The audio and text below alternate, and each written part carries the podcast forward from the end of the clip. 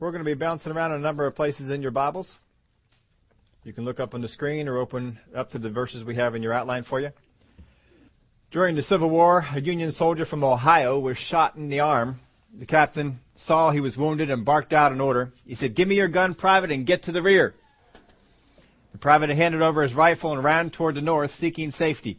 But after going only a two or three hundred yards, he came upon another skirmish. So he ran to the east. and He found himself in another part of the battle. Then he ran west and encountered more fighting there. Finally, he ran back to the front line, shouting, Give me back my rifle, Captain. There ain't no rear to this battle nowhere. How many times have we ever wanted to get out of the battle? To get out of the fight and to get into a place where there's a little less things going on. But it doesn't always seem to be that way. It seems sometimes no matter which way we go, what direction we're in, that there is battle, there is fight that's going, fighting on, going on. In Matthew chapter 13, we looked at the sower who sows the word, and we see that when he sowed the word, that a battle ensued. And that for those who didn't have understanding, the birds came and ate the, the seed because there was no understanding, and he, the word says Jesus, when he's interpreting it, says he, they stole the word. The enemy came and stole the word. Another place, uh, later on down, the seed fell on other ground. And in that ground, the sun scorched it because it had no root, no depth. On other ground, the weeds came and the thorns came and choked it out. You re- related that to the cares of this world. And then finally, there was good ground in which the seed came and took root grew and became fruitful. Says some 30, some 60, and some 100 fold. Well, we want to make sure that we, we become ground that is good, that we are fertile ground, that we are ground that produces fruit. Last week we took one beyond there, and we looked at people praying in the will of God. That sometimes people are praying an unknown will. They don't know what the will of God is, and they don't spend their homework to find out what it is.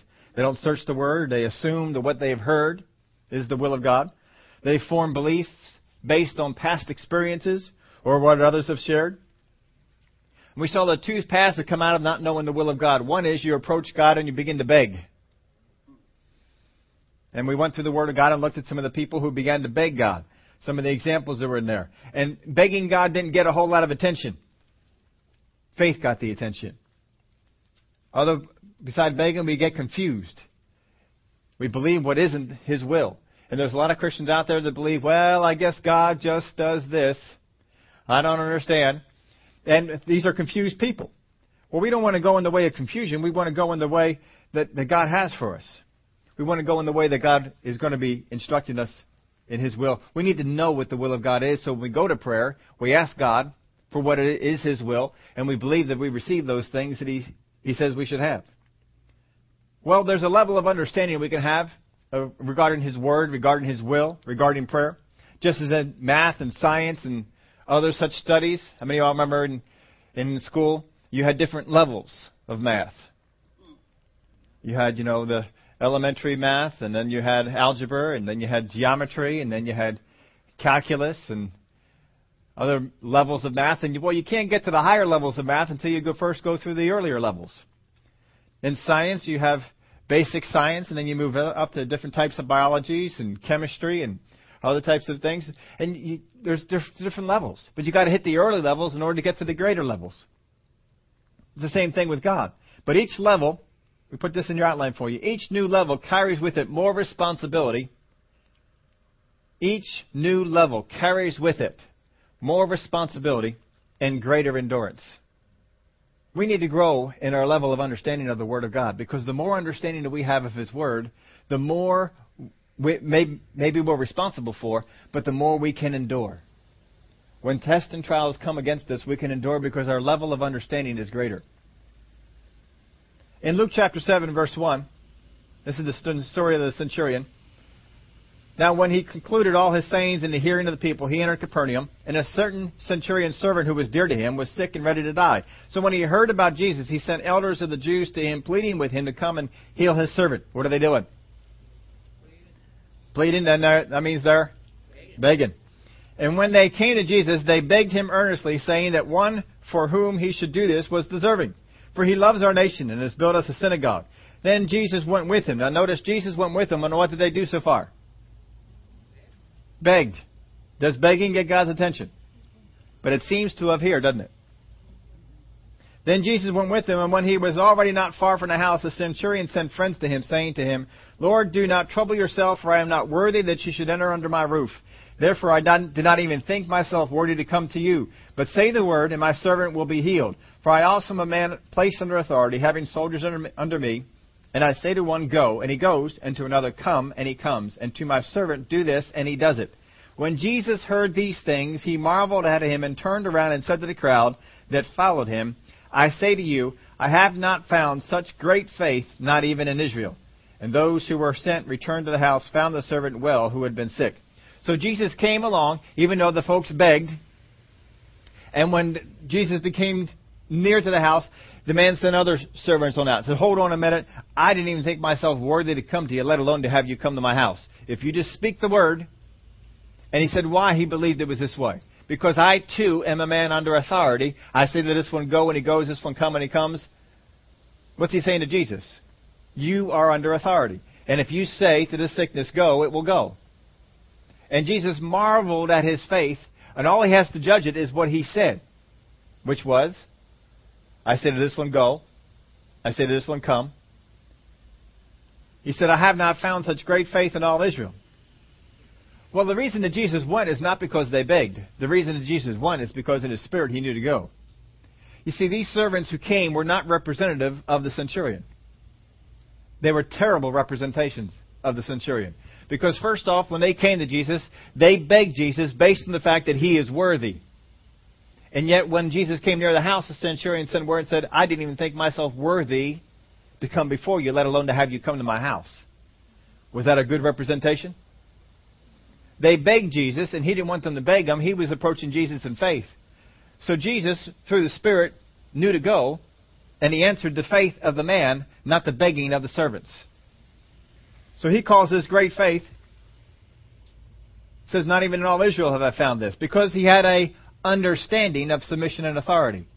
The man had an understanding of submission and authority. He understood that Jesus was submitted, therefore he had authority. In the same way the centurion was submitted to Rome and had authority of Rome, Jesus was submitted to God and had the authority of God. And he could say to this one go, or to this sickness go, or to this thing go, or to this thing come, and it would do so. Possessing, we put this in your outline, possessing and walking in greater understanding produces great faith. Possessing and walking in greater understanding produces great faith. We need to grow in a place where we have greater understanding. We press in for a greater understanding. Because if I press in for a greater understanding, it will produce great faith. Greater understanding produces great faith. The man, the centurion, had great understanding on this matter. Therefore, he produced in himself great faith. And this is where we need to get to. Now look at Philippians chapter 4, verse 4. Rejoice in the Lord always. Again I say, rejoice. Let your gentleness be known to all men. The Lord is at hand. Be anxious for nothing, but in everything by prayer and supplication, with thanksgiving, let your requests be made known to God. And the peace of God, which surpasses all understanding, will guard your hearts and minds through Christ Jesus. Finally, brethren, whatever things are true, whatever things are noble, whatever things are just, whatever things are pure, whatever things are lovely, whatever things are of good report, if there is any virtue, and if there is anything praiseworthy, meditate on these things. The things which you learned and received and heard and saw in me, these do, and the God of peace will be with you. Let's break this down. Rejoice in the Lord always. So the first thing he says, and I have these in your outline, how to take them out because there's just, you know, some things had to go. So they're still in mine. They're not in yours. You can write them in there if you want to, but you don't have a whole lot of room.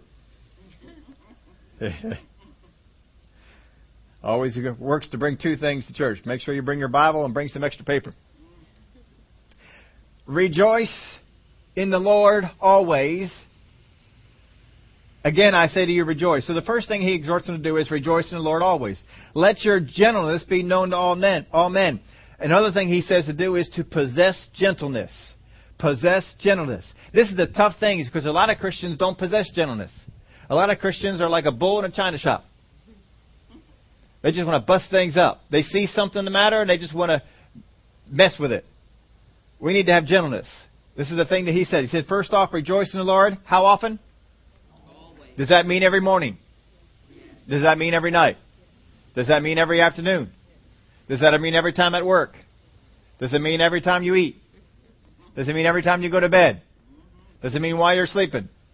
Does it mean when the storms come? When the sun's shining? Always is Always. Rejoice in the Lord always. So if I ever find a time when I'm not rejoicing, I'm not lining up with this, am I? What's the what's the cure? Line up with it. Rejoice. Rejoice in the Lord always. And then it says, possess gentleness. Be gentle with people. Don't be harsh. Don't be be uh, be nasty. Be gentle. Possess gentleness. Now there are times that gentleness is not called for, but let your gentleness be known to all men. All men should know that you have a gentle spirit about you. They should know that. No, that one he's just harsh. That shouldn't be known about you. You should be known as being gentle. There are times you have to put gentleness aside. We understand. That's why he didn't say. He said, "Rejoice in the Lord." He didn't say, "Be gentle always," did he? But he said, "Let men know that you are gentle." The Lord is at hand. Be anxious for. Nothing. So what can I be anxious for? There is nothing I can be anxious for. If I am anxious for anything, am I lining up with this scripture? If I am worried and concerned about anything, am I lining up with this scripture? Be anxious for nothing. How about a bad economy? Can I be anxious in a bad economy? If half of my, the workforce at my job is going to be laid off, should I be anxious? It says, be anxious for, Nothing. and as far as I can tell, there's no parentheses there with any exceptions. Be anxious for nothing. But in everything, by prayer and supplication with thanksgiving, let your request be made known to God. Powerful verse right there. In everything, so in nothing be anxious, but in everything, bring it to God in prayer. Now, I didn't say bring it to God in prayer and begging. How do you know that? Let your request be made known to God. Oh, I'm sorry. But in everything by prayer and supplication with thanksgiving. See, begging doesn't contain thanksgiving. Thanksgiving means, oh, glory to God, I got it. Oh, glory to God, that's mine. That's thanksgiving.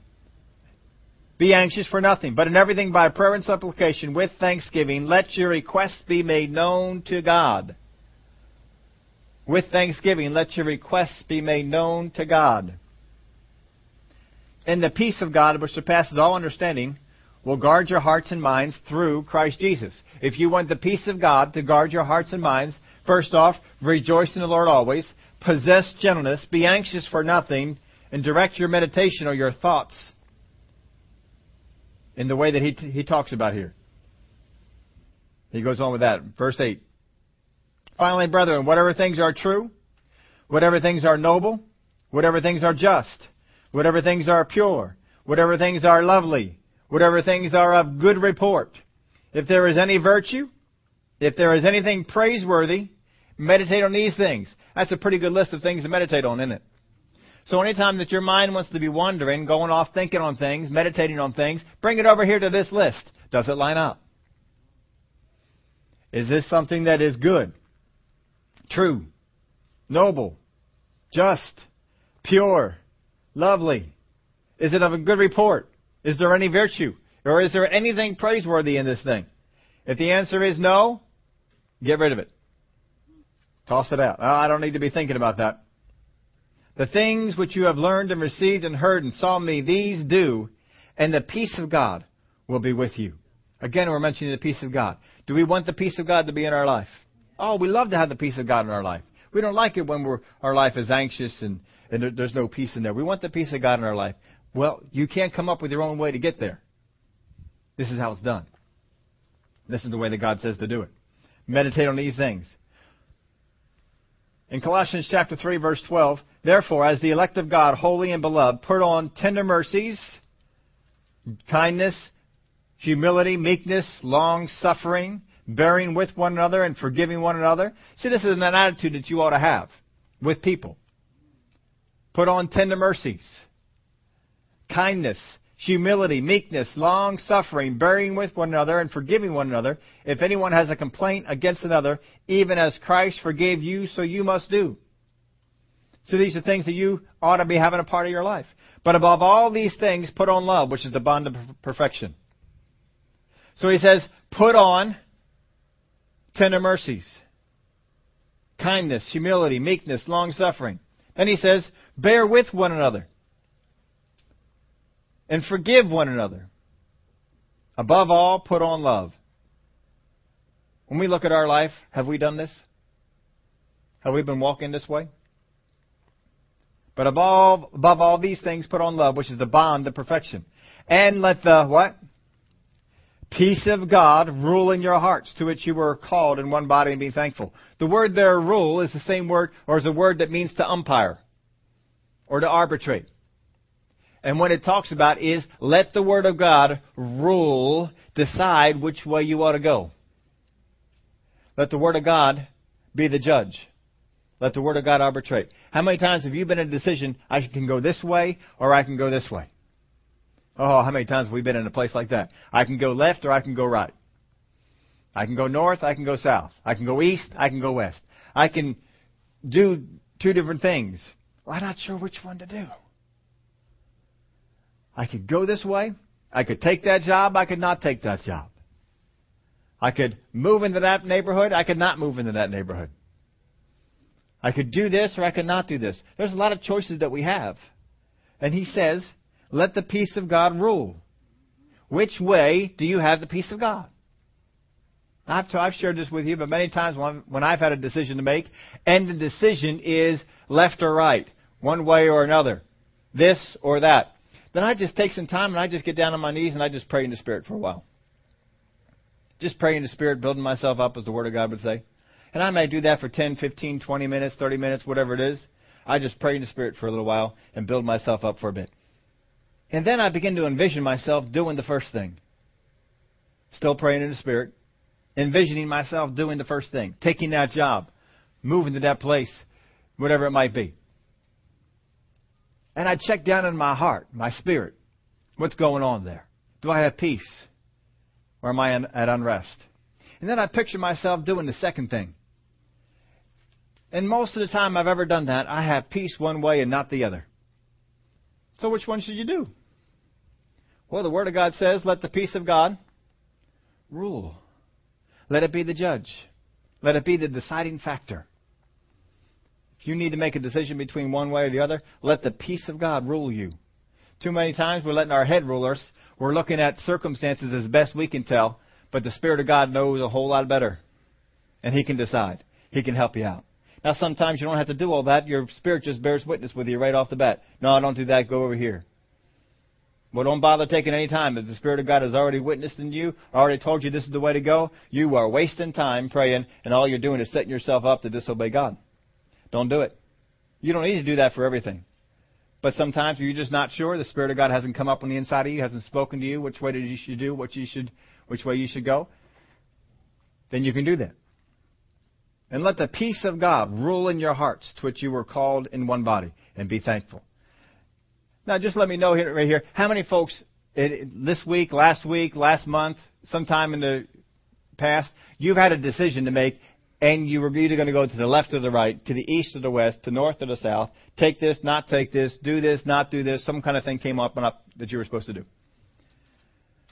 Well, these, and how did you do in making that decision? Did you feel you make the right one? What is it that led you to make the decision that you made? Did the peace of God rule you? Did you need to make that opportunity for the peace of God to rule you? Let the word of Christ dwell in you richly in all wisdom, teaching and admonishing one another let the word of God dwell in you richly, in all wisdom, teaching and admonishing one another in psalms and hymns and spiritual songs, singing with grace in your hearts to the Lord. Well, that gives you a whole lot of attitude in there that you should have as you are letting the word of God, the word of Christ, dwell in you. Let the word of Christ dwell in you richly. First off, that word let means it's up to me, doesn't it? I have to let the, the word of God dwell in me. I have to let the word of Christ dwell in me. But don't just let it dwell in you, let it dwell in you how? Richly. Richly. How do y'all know the difference between poorly and richly? inadequately and abundantly. We all know the difference between that, don't we? Let the word of Christ dwell in you richly, in all wisdom, teaching and admonishing one another in psalms and hymns and spiritual songs, singing with grace in your hearts to the Lord. Well, we to just be going around and just singing the, the songs of God, just go coming up in our hearts. Just uh, be singing praise songs, things like that to God. That should be an attitude. See, if it's not, you say, well, it's just not my personality. No, you're just not a praise and worshiper yet. You're just not one who rejoices in the Lord always. Well, that'll have an effect. You can go through life that way, folks. You can even get to heaven that way. But you can't have the peace of God rule in your hearts. You can't have some of these other things that are talked about in here. If you want to have those things, then you need to do what the Word of God said. Let the Word of Christ dwell in you richly, in all wisdom, teaching and admonishing one another. Now, is he writing here in Colossians, is he writing to sinners or saints? Unbelievers or believers? So he's writing to believers, to saints, to people that are born again, and he's saying, let the word of Christ dwell in you richly. Doesn't that mean that in their born again state, the word of God may not dwell in them richly? The word of God does not have to dwell in you richly just because you're born again. You have to let it as a believer. You can't let it as an unbeliever. You can only let it as a believer. And whatever you do in word or deed, do all in the name of the Lord Jesus, giving thanks to God the Father through him. Well, let the word of Christ dwell in you richly. This is up to us. How are we going to do that? Well, we take the word of God in. We meditate on the word of God. We think on the word of God. We got a whole list of things we ought to be thinking on. Those things are they foster a good atmosphere for the Word of God. How many of you know you can go out in your garden and you can do some things in your garden to promote growth? You can do some things in your garden that don't promote growth. What are some of the things that we know to do to promote growth in a garden? Water. Water is a great thing. If you don't water the garden, how much growth is there? Not a whole lot. You all know in the summertime when it gets dry and the the, the rain's not falling a whole lot, how often do you have to cut your grass? Once a week, once every other week, once a month. it can get to be pretty low, can it? But when the rain is falling and the sun is shining and the temperatures are warm, we have to cut our grass twice a week. Twice a week cut that grass, otherwise it gets to be too tall. Why is it growing so good? Because it's getting some things that it needs. It's getting water. It's getting warmth. What's something else you can do to help promote? Fertilize. Give it some food. Fertilize the thing. We know how to promote growth in our gardens. We know how to promote growth in our lawns. Why is it so hard for us to know how to promote growth so that the Word of God, the Word of Christ, dwells in us richly? We know what to do. It's not blind to us. What is something else you can do to help promote your garden to get it to be the best that it can be? We got fertilize. We got water. Weeds. Do we want lots of weeds? We want a, we want a lack of weeds, right? The Word of God said it to us over in Matthew chapter 13 that one of the enemies of the Word that came in was thorns and thistles, weeds. That they would come on in and they would choke the Word. You don't want weeds coming in and choking the thing. So you keep the weeds out. You keep the fertilizer in and you water it. You give it attention. If the rains aren't falling, you get the hose out. Right? You don't you're not dependent on waiting on Mother Nature to come along and bring the rain. If the rain doesn't come on its own, you bring it. Bring that hose, get that sprinkler, get the things going. Because the, the garden seems to do just fine whether the, rain falls from the sky or falls from your hose. Seems to do just good, just as good. You get around out there and you do that. As long as you promote it, oh, it's doing good. Oh, it's helpful. We have a couple of uh, new areas, uh, some new plantings, and my wife's been getting out there pretty regularly and putting the sprinkler on. And you know, when you use a sprinkler, other stuff gets watered. How many of y'all know that? You ever use a sprinkler and you're trying to sprinkle the garden, but what happens? It gets in other places, doesn't it? And so when we had that really dry period that was going on and the rest of the grass wasn't growing so well, all the grass that was near the areas where she was watering, guess what happened? It kept growing at the same rate it was growing before. We had to keep getting out there with a lawnmower and just cut it down, even though the rest of the lawn didn't need it, right over there did, because it was getting water. It was having some attention paid to it, and the stuff grew. You want the Word of God to dwell richly, use as much sense as you've used on your lawn and in your garden and get it to grow, get it to be abundant. Let the word of Christ dwell in you richly. Well, we need to do this. It says, let the peace of God rule you, if you didn't get that one. Be the umpire. I put this in your outline. I want you to get this one. This is important for folks to get. Many Christians let the words of men dwell in them richly. Many Christians let the words of men dwell in them richly. They water the words of men. They hear what the news people say. They hear what the boss says. They hear what the neighbors say. They hear what the doctor says. They hear what the dentist says. They hear what all these other people say. How many of y'all know there's a lot of reports coming to you from all over? And we can hear what men say and we can go to sleep thinking about what men have said, what people have said. And we can dwell on those things.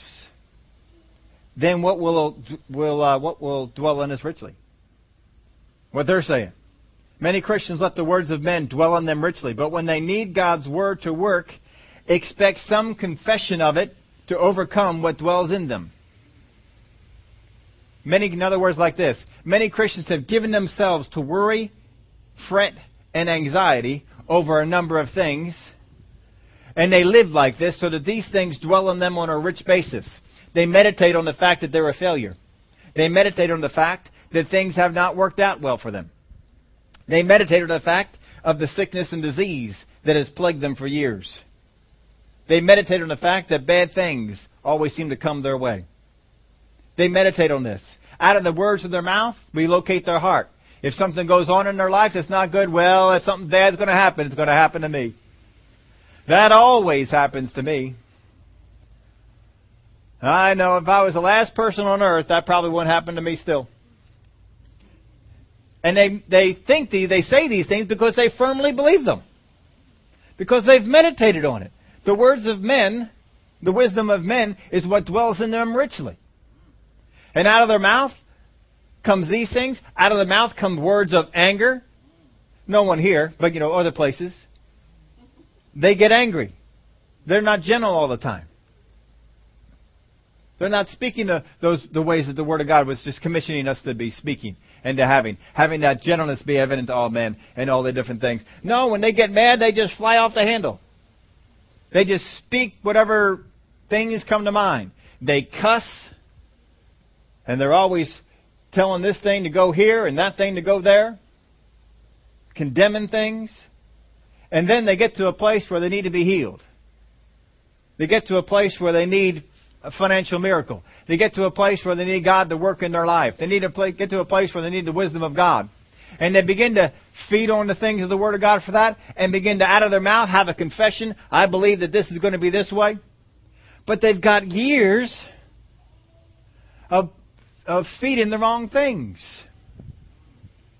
And they think that, uh, you know, in a couple of days of confessing the Word, I ought to take care of it. Well, the Word of God's not dwelling in you richly. Something else is dwelling in you richly. This is why the Word of God says you adapt this pattern. This is your pattern of life. This is how you ought to be. Many Christians let the words of men dwell in them richly. But when they need God's Word to work, expect some confession of it to overcome what dwells in them. And they go around and say, Well, I believe God I'm healed. I believe God that this is taken care of. I believe God that I got the job. I believe God that the peace of God encompasses me. I believe God that I'm protected. I believe God that I have wisdom. And they believe God for all these things, and they get out there, you know, for the day, two days, three days, they begin to confess this thing and speak this thing and see no change in their situation and get frustrated. Why? Well, you've got years of working on the weeds. You haven't spent a whole lot of time on the rest of it. Now, God doesn't want to grow up weeds in you. Most of the time, when God's talking about growing things in you, He's talking about things that have lasting nature. He's, he relates us to be a tree. Trees don't grow quickly, do they? They take some time. Give yourself some time. Keep walking in the Word of God. Get so convinced in it, you just walk in that Word, and you keep going. James chapter 5. Therefore, be patient, brethren, until the coming of the Lord. How many of you are patient until the coming of the Lord? How many times have we said ourselves, Oh, dear God, come on. Oh, dear Lord, you need to come now. Oh, I'm so tired of being here in this earth. I'm so tired of all the problems. I'm so tired of all the stuff going on. Oh, dear Lord, please come now. Are we patient? No. no, we are not, are we? Yeah. I'm not sure exactly when the Lord's coming. I was thoroughly convinced he wasn't coming in May. Just because of the billboard that was out there. Now I'm thoroughly convinced he's not coming in October. thoroughly convinced. Thoroughly convinced. He's not coming in October. I think he may just have written off the whole year. You know what? Let's just write off that whole year. We were thinking about this year, but you know what? No, let's not even do this year. Let's just wait until another year because you know that bozo out there is over there talking about stuff. And God's not going to give any honor to that or any credence to that. So I think if this year was up in the air that you know Jesus is wondering, should we go now? I think it's out. I think it's gone. That's just my opinion. I don't know for sure. I'm just you know throwing that out there.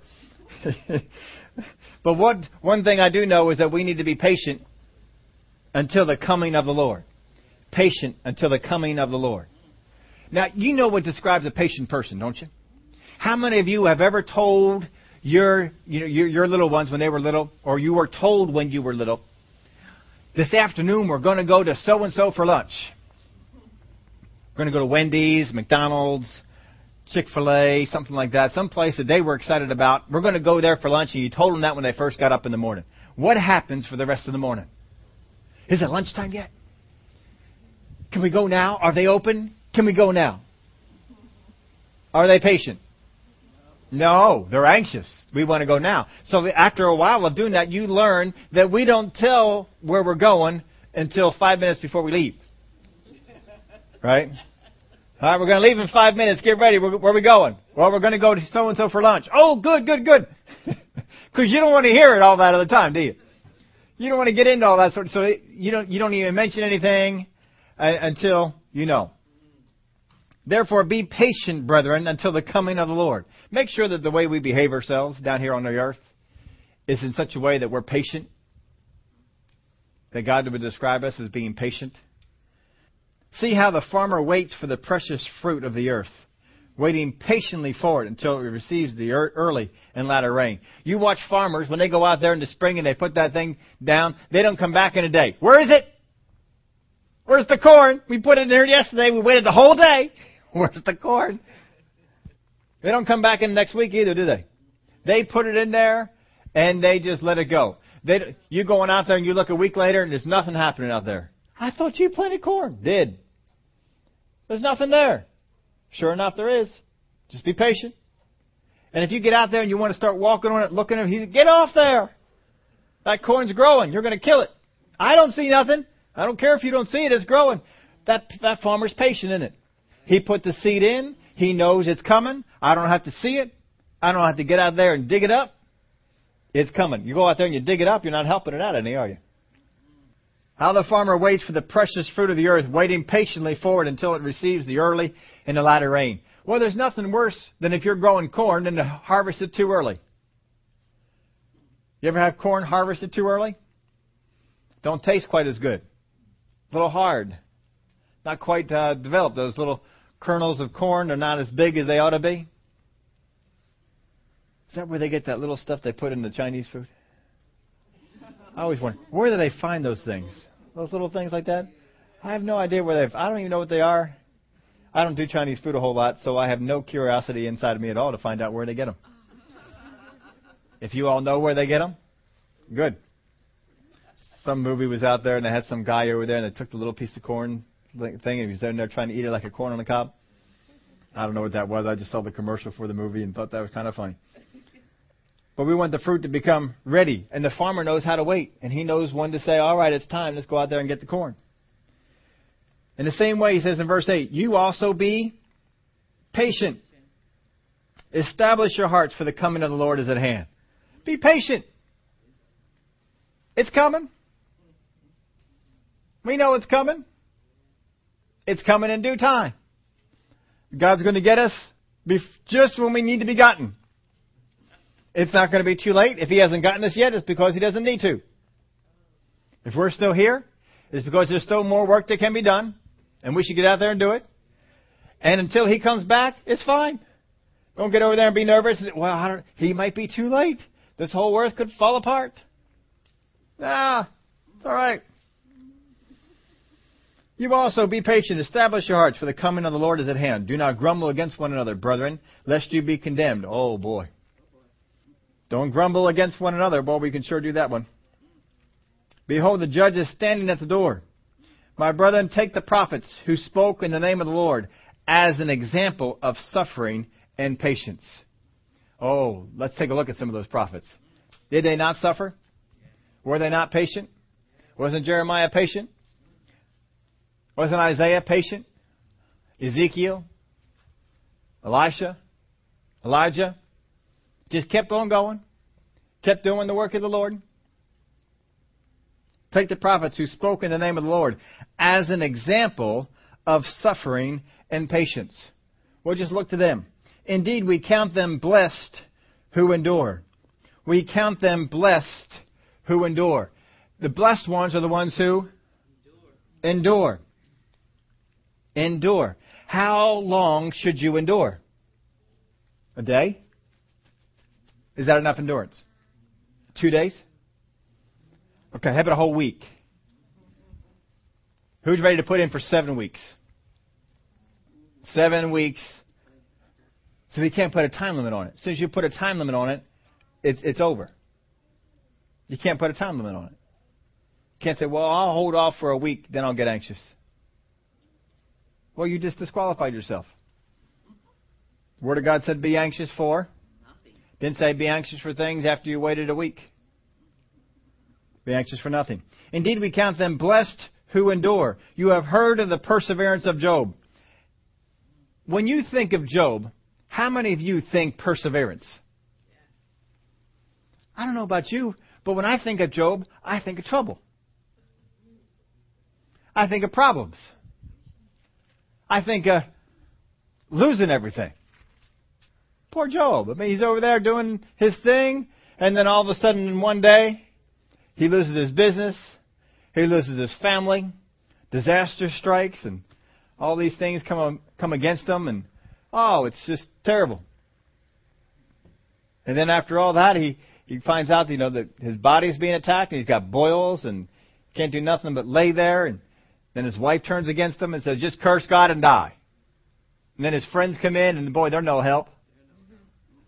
And he's just laying on the bed, can't go anywhere and do anything. He's got to sit there and listen to them. And here they are, belly aching about their own stuff, their understanding of God, as great as it was. They didn't understand anything about God. Job didn't even understand a whole lot, but he sure understood more than they did. And then God came in and says, Man, you're all wrong. But when you think of Job, I don't know that the first thing we think of is perseverance.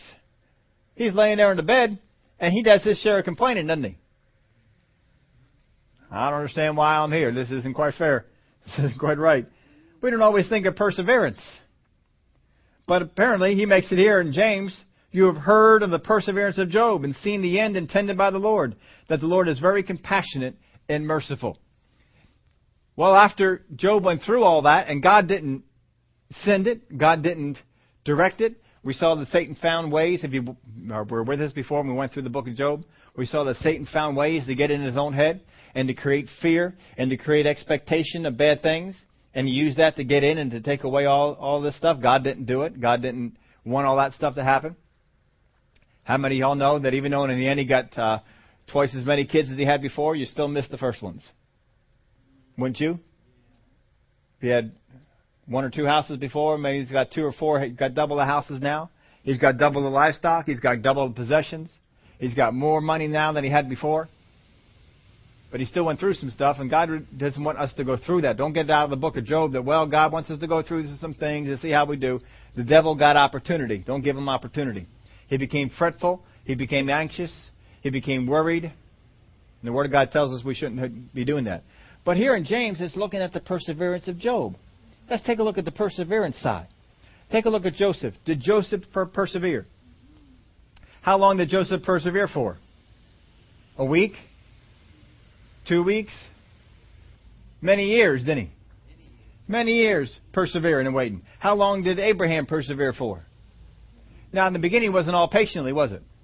He's out there doing his share of complaining, grumbling that, you know, this wasn't going on, this wasn't quite happening the way that it should. But when he finally got to the place where he was in faith, he persevered And he didn't sit there and complain to God, well, I don't have any kids yet. I don't have all this stuff yet. Remember how God, his God's strategy for Abraham. He'd take him outside and he'd show him the sand. He'd take him outside and he'd show him the stars because he was out there in the wilderness. He was out there in the desert places. You know one of the things you see all the time out in desert places? Stars and sand. You see them all the time. In the daytime, you see the sand. In the in the uh, nighttime, you see stars. You think you see stars around here? Wait until you get to a place where there's no city lights. You'll see stars like you never saw stars before. Because there are stars all over. Anybody else interested in Hubble telescope pictures? I go up there every once in a while just to look at some of the stuff. And, and sometimes I'll just take the Hubble telescope and they'll point it in an area, a small section of space, and just leave the lens open. And thousands of stars, where it looked like it was just black, show up. So one thing there's plenty of is there's there's stars. He was trying to get them to. I want you to envision this. I want you to see this. And then he began to change how he was talking. I don't want you to talk yourself as a person who doesn't have any kids. I want you to go around and say, I am the father of many nations. I am Abraham. So he got some, he's trying to change what he saw. From that point on, from the time that God told him that, every time he walk around and he see a whole lot of sand, what's he thinking about? Oh, that's what God said my kids were going to be like. At nighttime when he lays down to rest and he looks up in the sky and he sees, what's he thinking about? That's what God said my kids were going to be like, like all those stars. That's what God said. And then when he's walking around in the daytime and he meets people, hi, I'm so and so. And he says, I am Abraham. Oh, father of many nations. Wow, how many kids you have? None. But they're coming.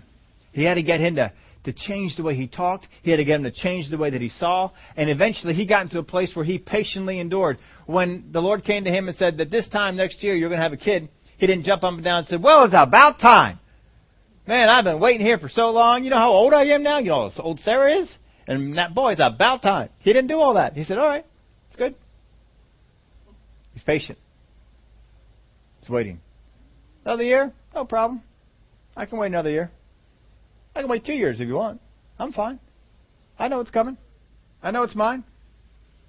Perseverance. The perseverance of the saints, the perseverance of the people who have gone before us.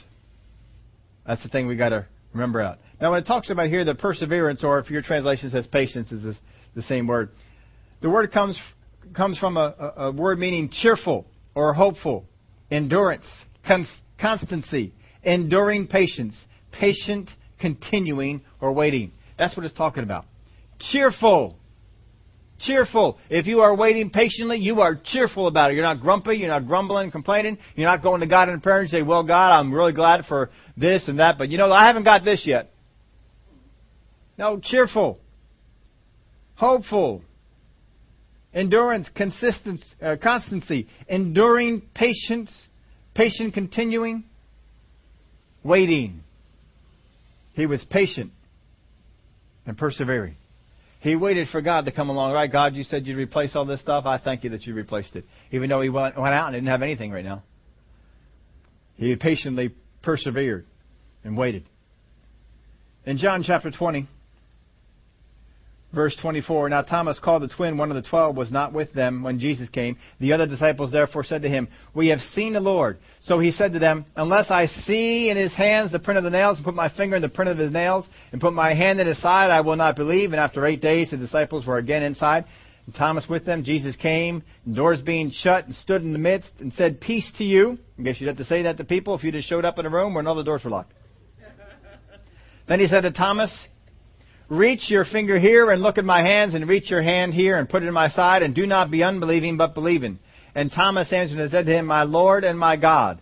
Jesus said to him, Thomas, because you have seen me, you have believed. Blessed are those who have not seen and yet, what? Believe. And yet believe. I put this in your outline for you. You can't walk by faith all the while looking for physical evidence.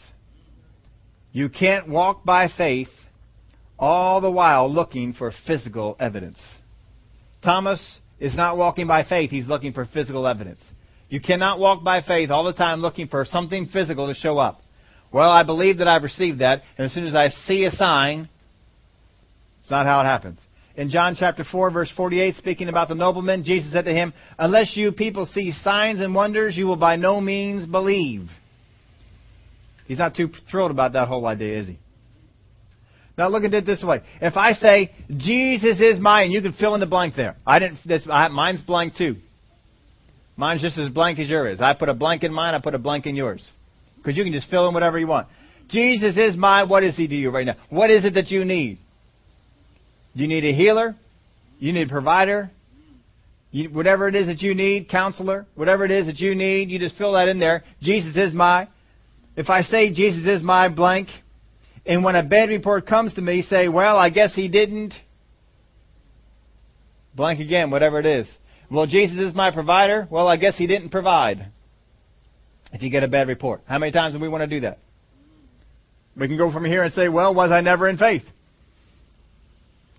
Was I never in faith? If I believe that Jesus was my provider, if I believe that Jesus was my healer, if I believe Jesus was my counselor, if I believe Jesus was my whatever it was that I needed, and it didn't happen, was I never in faith? Now here's what I want you to get. We did all this to get to this point. This is the main part that you have to understand. Remember we over there on, for those of you who are here on Wednesday night, when Paul gets to Ephesians and he says, finally. I could put that right here, that same Greek word, finally. That means if you forget everything else, here's the part to remember. Here's the part you've got to focus on. If I say Jesus is my, and you fill in your blank, and it doesn't happen, or you get a bad report, and it takes you another way, and the temptation is to go and say, well, I guess he didn't, whatever. Was I never in faith? What left me? What is it that made the difference? At one point, I'm saying, Jesus is my healer. Jesus is my provider. Jesus is my counselor. Jesus is my whatever it is that I need. Jesus is that, and I'm going around, Jesus is my, Jesus is my, Jesus is my, and all of a sudden it doesn't happen, I get a bad report, or I come to the conclusion that it's not there. I am no longer patiently enduring, am I? I have given up. I'm just like the Israelites. We talked about that before. When they came to the promised land, they endured all the wilderness, but they didn't endure very well because every time they had an opportunity to doubt God, what did they do? They doubted God every single time. So they got to the promised land. The, spies came back and gave a good report of the land, but a bad report of the inhabitants and said, we cannot defeat them. And so they all said, oh, it's not going to happen. Oh, it's not going to go that way. Oh, it's not. Before they were saying Jesus is the one who's going to deliver me. Now all of a sudden Jesus is not my deliverer. Let's go back to Egypt. Let's appoint someone else and go back to Egypt. What changed? What is it that left them? If we are in a place where we believe that Jesus is my, and we fill in the blank for whatever it is we need in this part of our life, Jesus is my, and all of a sudden it goes around, what left me? There is something that has gone. And that thing is understanding. That was what had left you. When understanding left, it means that what the word was in me can be stolen, scorched, or choked. That's just review from a couple of weeks ago. Whatever, whatever understanding leaves me, the word that has been sown in me can be stolen, scorched, or choked. Isn't that right? That's not going to help me out a whole lot. If I let the word that's supposed to become fruitful become stolen, scorched, or choked, it's not going to be fruitful if it falls into one of those first three soils, does it? There's no fruit from it. Because I didn't patiently endure. I didn't pay. James is even using the same example, the farmer. Patiently endure. We need, as a, when the word is sown in us, we need to patiently endure. We need to water the right stuff. I did a search on the internet just to make sure I could find it for you. There's a, a service we went over about a year ago. It's called Smart Water. Anybody remember that one?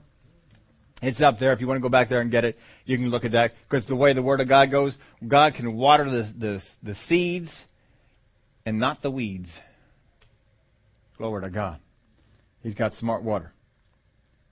Now, Keith Moore said something one time. He said, if you are looking to ask big, if you are looking to ask big, be prepared to wait long. If you are looking to ask big, be prepared to wait long. I don't remember what sermon he, he said that in, but I do remember this part that he said. He said, I'm not saying that you have to wait long. I'm saying be prepared to wait long. That's all. Doesn't mean you have to wait long. Some things, you know, Abraham, he could wait long for the child, right? Some things are not able to be waited long on.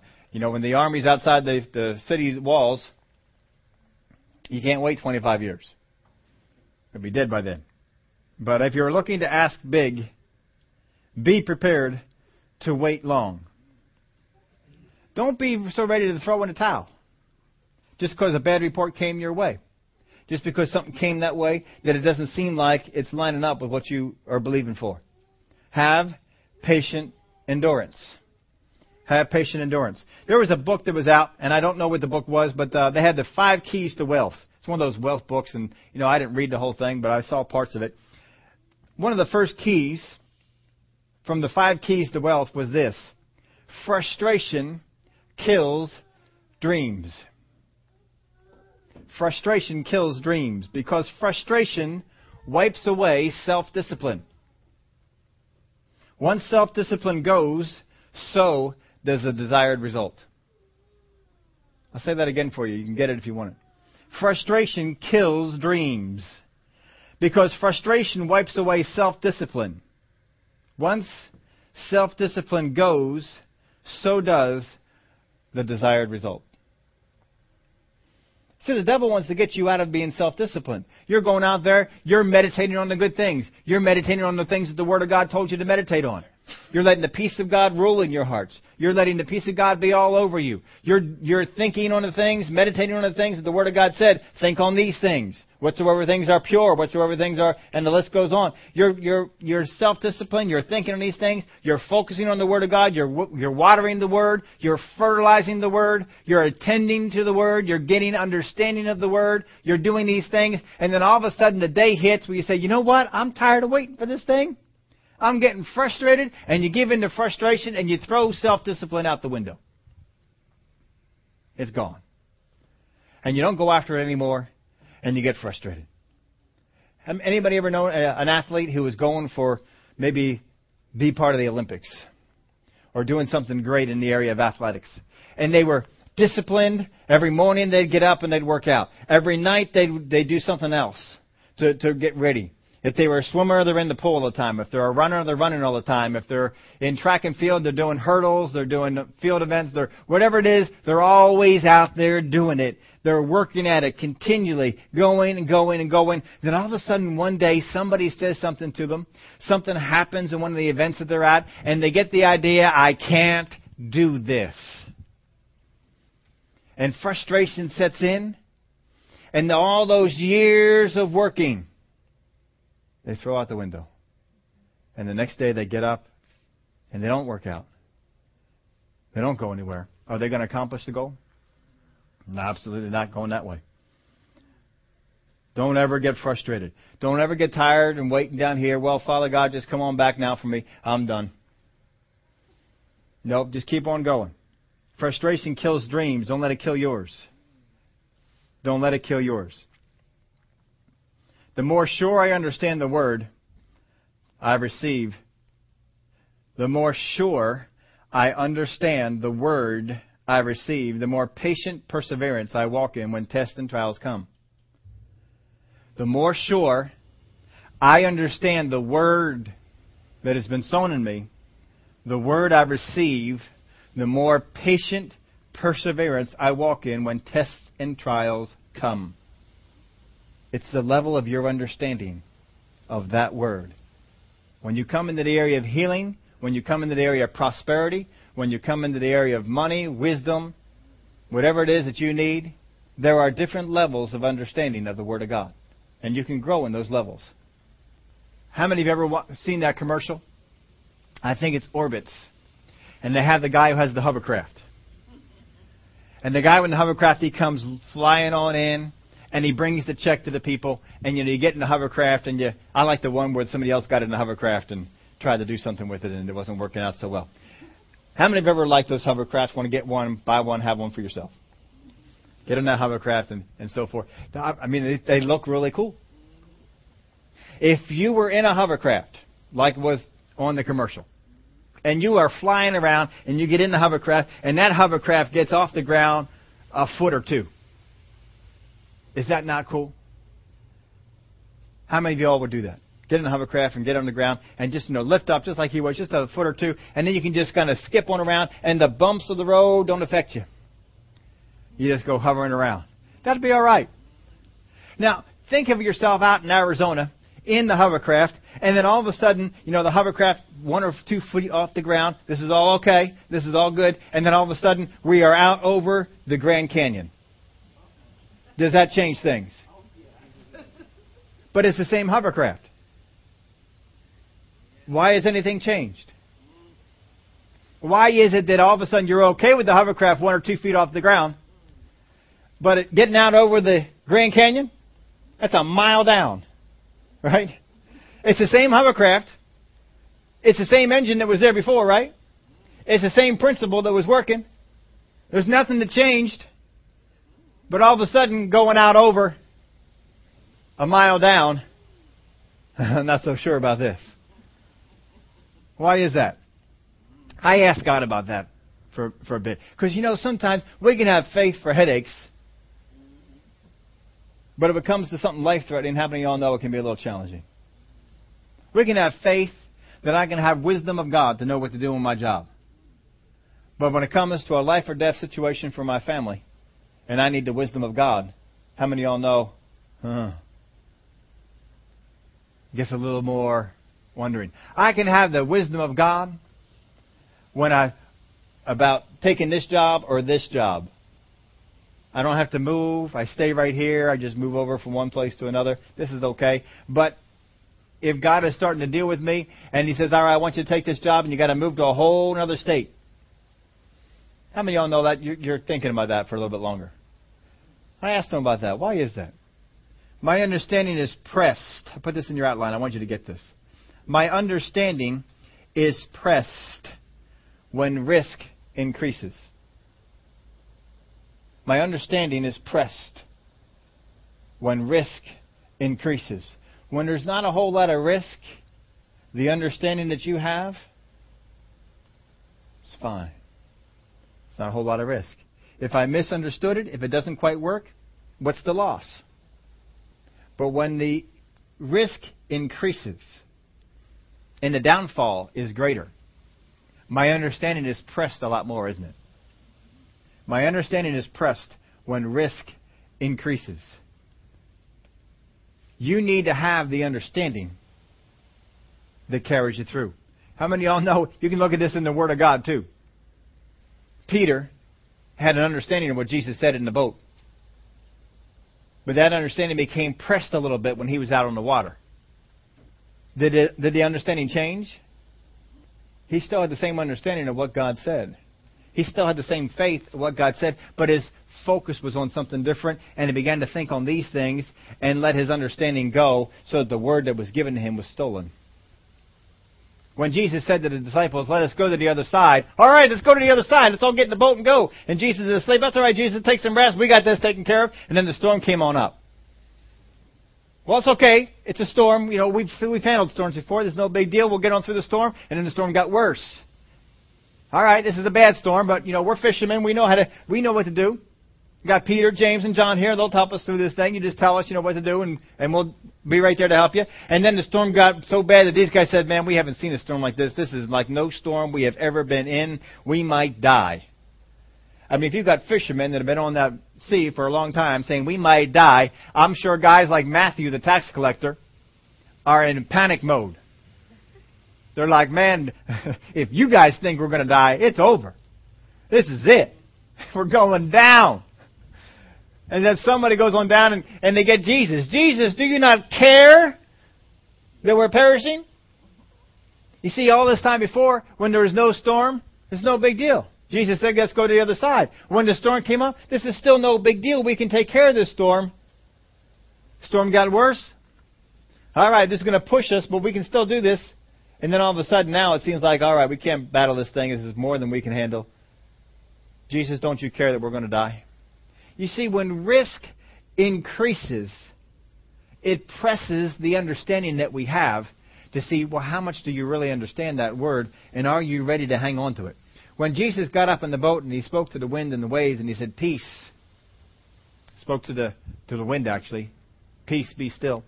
And the waves subsided. He turned to his disciples and said, That all you need me for, boys? What did he say? Where's your faith? How is it you have no faith? What's going on here? How is it that your understanding that worked on the shore didn't carry over to here? How is it that I told you, let's go to the other side, you didn't have the wherewithal to believe that?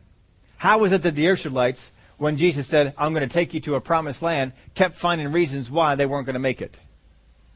When understanding is pressed, or our understanding is pressed when risk increases. Now go back to some of the stories we just looked at. How high was the risk for Daniel in the lion's den?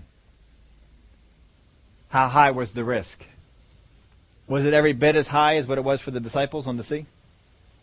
How high was it for his three buddies, Hananiah, Mishael, and Azariah? How high of a risk was it to be tossed into the fiery furnace? Was the risk there? What happened to their understanding? It didn't change. Their understanding was the same before the furnace as it was after. Daniel's understanding was the same before the threat of the, of the lion's den as it was after. Our goal is to get to that place where no matter what the risk, our understanding stays. Father God, I understand your word to mean this. And I'm just going to go ahead and believe that. I don't care what the risk. I don't care what the pressure. I don't care what it is that's coming uh, uh, against us here. I'm going to believe it. And we just go. We just go. When understanding is pressed, risk has increased. The risk is increasing. And it's pressing the understanding that you have.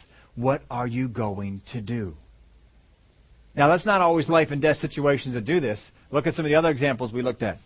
When Eve is in the garden, does she have an understanding of what the Word of God is, or what God has commanded about the tree? She surely does. Did her understanding become pressed? And it wasn't because the risk increased, it's because she thought she's going to lose out on something, didn't she? Why is it that Israel went over to idols? Did they not have the understanding to serve the Lord God only?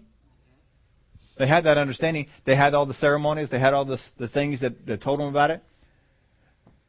But they saw, look at these guys. Look at the things they do in their service. We don't do stuff like that in ours. I mean, wow, look at that. We never had that show up in one of our things. That looks kind of fun. And they began to feel like they were going to lose out on something.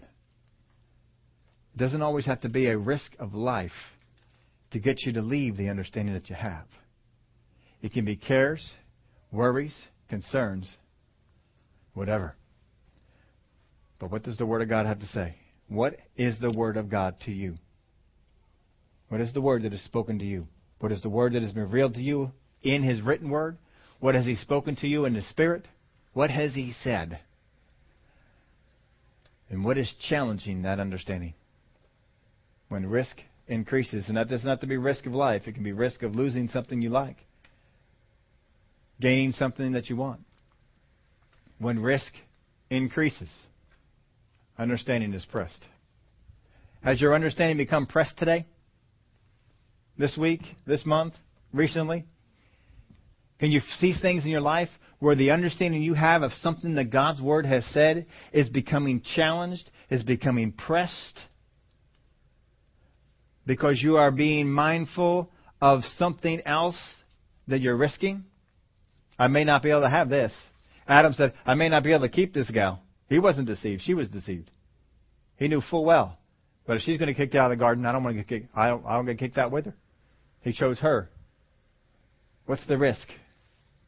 What is it that is being dangled in front of you saying you might lose this. If you hang on to your principles of faith, you might lose your job. You're not going to get wealthy. God's not going to prosper you. You're not going to have the wisdom and understanding that you need.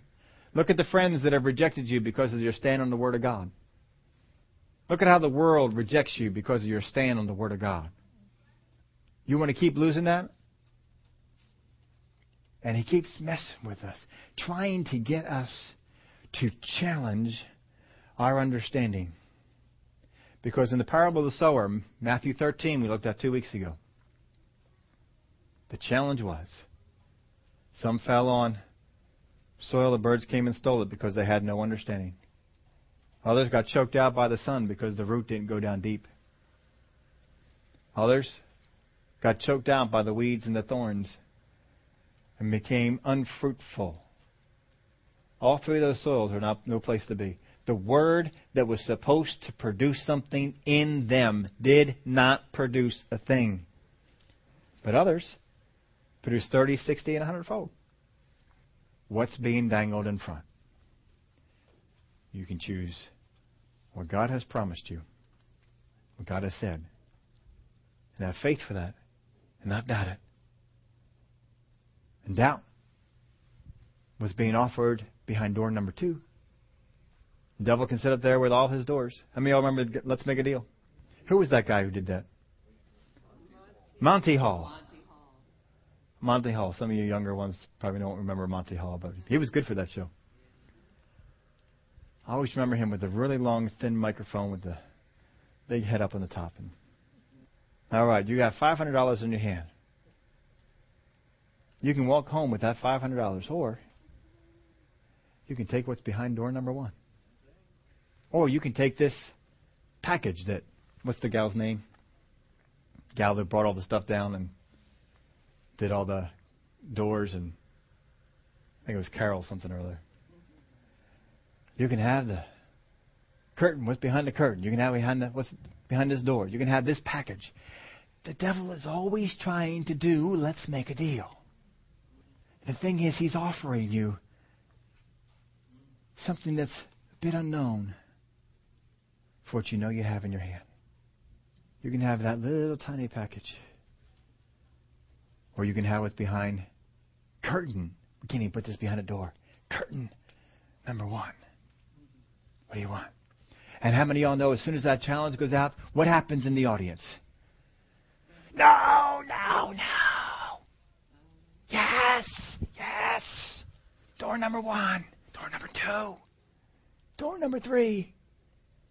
And the person sits there and they're puzzled and they decide, all right, I'm going to go for door number one. And they trade the package they have and they take door number one.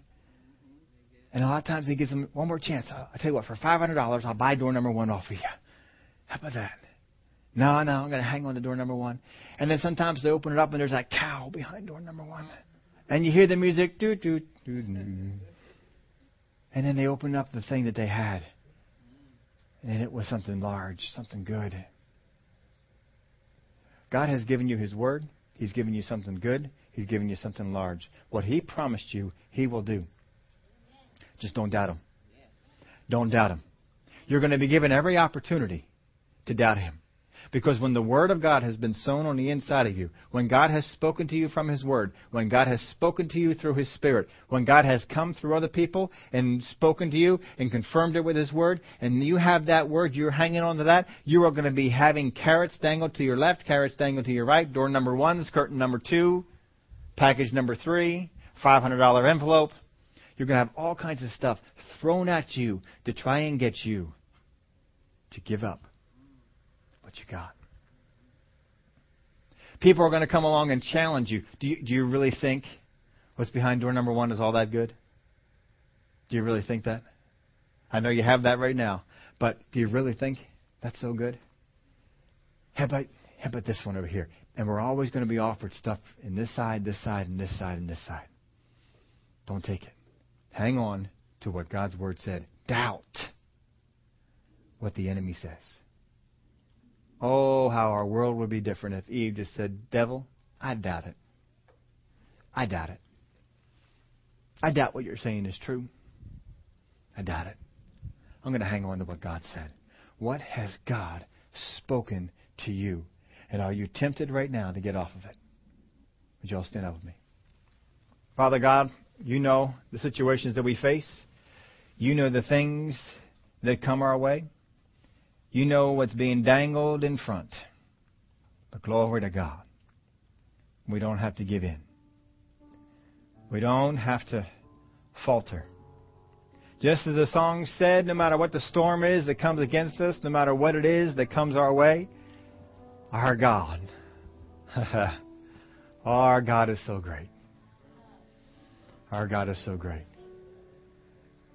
You told us, Father, in your word to patiently endure until you arrive. We will patiently endure holding on to your word for salvation, holding on to your word for healing, holding on to your word for the gifts of the Holy Spirit, holding on to your word that your word is true, that your promises are true, that what you have said you will do, we will hang on to that. We know that there are plenty of temptations, there are plenty of things that are out there, plenty of things to try and pull us off, but in the name of Jesus, we will not give in. We will stand. We will stand. If you're here today, and I'm not going to ask you to come up front, if you're here today and you say, I have been faced with all kinds of temptations to get off something that God told me, something that God steered me in the direction of, something that God spoke this to me. I believe this thing. I heard this. Uh, I, I, whatever it is, you have understanding of it. And then something came along to try and challenge you on that, trying to steal that word that's been sown on the inside of you before it got to be rooted, rooted down on the on the inside and became fruitful. If that speaks to you today, raise your hand. I want to pray for you as we pray here today. Some situation challenging you. Glory to God. Father, we thank you that you are the God who doesn't sit up there with a big paddle just waiting for us to get out of line and just whop. You are the God who cares. You are the God who showed his will through Jesus, that when Jesus saw someone in sin, didn't throw stones at her, but simply said when all the accusers left, Neither do I condemn you, go and sin no more. His gentleness was known to all. He's the same one that the man came to him and said, Lord, I believe, help now my unbelief. And he did. He's the same one who had compassion on the multitude and healed their sick. He's the same one. Father, we thank you for that example that we have. We will hold on to your word. We will do the thing that you said to do. Believe what you promised. And not let any report steer us away. We will doubt the reports that try and steer us away and believe your word. And though some of our situations, maybe the risk is higher than it was in some others, challenging our understanding, pressing it, it seems, but we stand with it. The Word of God talked about encouraging people. I hope you take this opportunity this week. Encourage people. Encourage them in their walk with the Lord. Too often as believers, we want to sit there and say, look what you did. Eh, no. Encourage people in their walk with the Lord. God is looking for faith and will answer faith in whatever place He can find it, and whatever level of faith He can find, He will answer it. Great faith, some faith, He will answer it, but He's looking for faith. He's looking for those situations. Find out what is the will of God. Know what the will of God is for your situation and stand on it. Don't be, don't be steered off.